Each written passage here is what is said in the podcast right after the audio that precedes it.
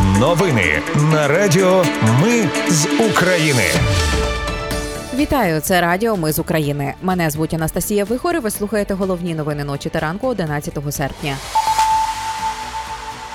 Росія атакувала ракетами Київ. Уламки впали на оболоні. Також окупанти атакували Херсон і Харківщину. Є жертви у Запоріжжі. Зросла кількість постраждалих внаслідок вчорашньої ракетної атаки. Сили оборони мають частковий успіх в напрямку урожайного. А на окупованому острові Джерелгач вогонь знищив усю заповідну зону. Про все це та більше за мить у новинах на Радіо Ми з України. Росія атакувала Київ та низку областей України ракетами. Попередньо це були кинжали. На території однієї з дитячих лікарень Києва впали уламки ракети. Постраждалих та руйнувань немає.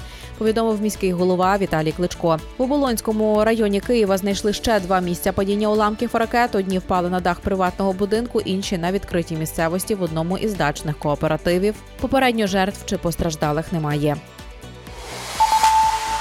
У готелі Рейкардс у Запоріжжі, який напередодні зазнав російського ракетного удару, був дитячий табір денного перебування для дітей віком від 6 до 13 років. Табір працював до 18-ї, а обстріл почався о 19-й. На ранок стало відомо про 19 поранених внаслідок вчорашньої атаки на Запоріжжя. Серед них четверо дітей, дівчинці 3 роки.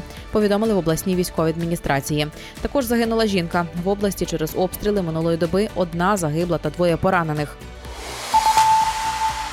В ООН відреагували на обстріл готелю в Запоріжжі. кажуть, що їхні працівники і представники їхніх гуманітарних організацій використовували готель Reikartz для допомоги запоріжцям. Там зупинялася й гуманітарна координаторка ООН в Україні Деніс Браун. Коли відвідувала місто, вона засудила невибіркові удари росіян і закликала Росію дотримуватися міжнародного гуманітарного права. Близько 8.30 російські війська обстріляли Херсон, поцілили поблизу багатоповерхівки. Жінка та чоловік отримали поранення. Також вранці поцілили в будинок у Комишанах на Херсонщині. Троє жінок поранені. Крім того, скинули з дрона вибухівку на пункт видачі гумдопомоги у Береславі. Травмованих немає. Повідомили в обласній військовій адміністрації. Росія вдарила керованою авіабомбою по селу Подоли Куп'янського району. На місці загинула жінка 60 років. Чоловік такого ж віку отримав поранення. Сили оборони мають частковий успіх у напрямку урожайного південніше та південно-східніше Старомайорського. Це Мелітопольський і Бердянський напрямки. Про це повідомляє заступниця міністра оборони Ганна Маляр. Військові тримають оборону на Авдіївському і Мар'їнському напрямках, відбиваючи російські спроби наступу. Під Бахмутом на південному фланзі українські війська продовжують наступальні дії. А на Куп'янському і Лиманському напрямках сили оборони стримують наступ російських окупантів.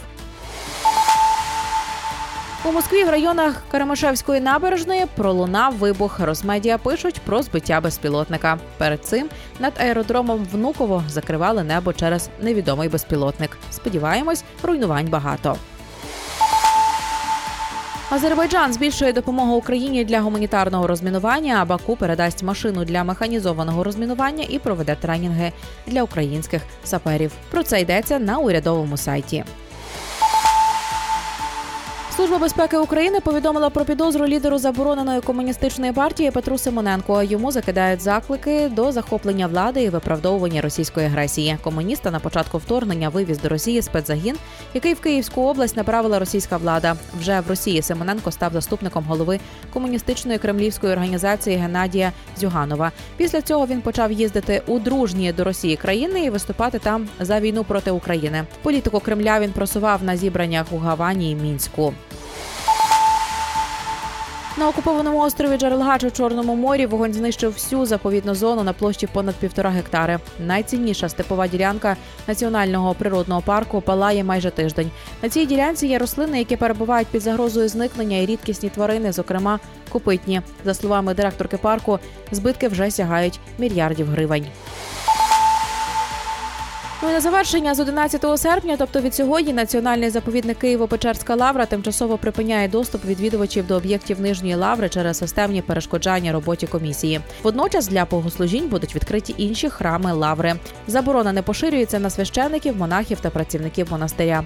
У Мінкульті згодом заявили, що суд зобов'язав Українську православну церкву Московського патріархату повернути заповіднику 79 об'єктів із нижньої лаври. Це були новини на радіо. Ми з України. Їх підготувала для вас я, Анастасія Вихор. Наші новини про те, що дійсно відбувається в Україні. Ми не робимо новини, зважаючи на чиїсь політичні або ж бізнес-інтереси, тільки реальні факти.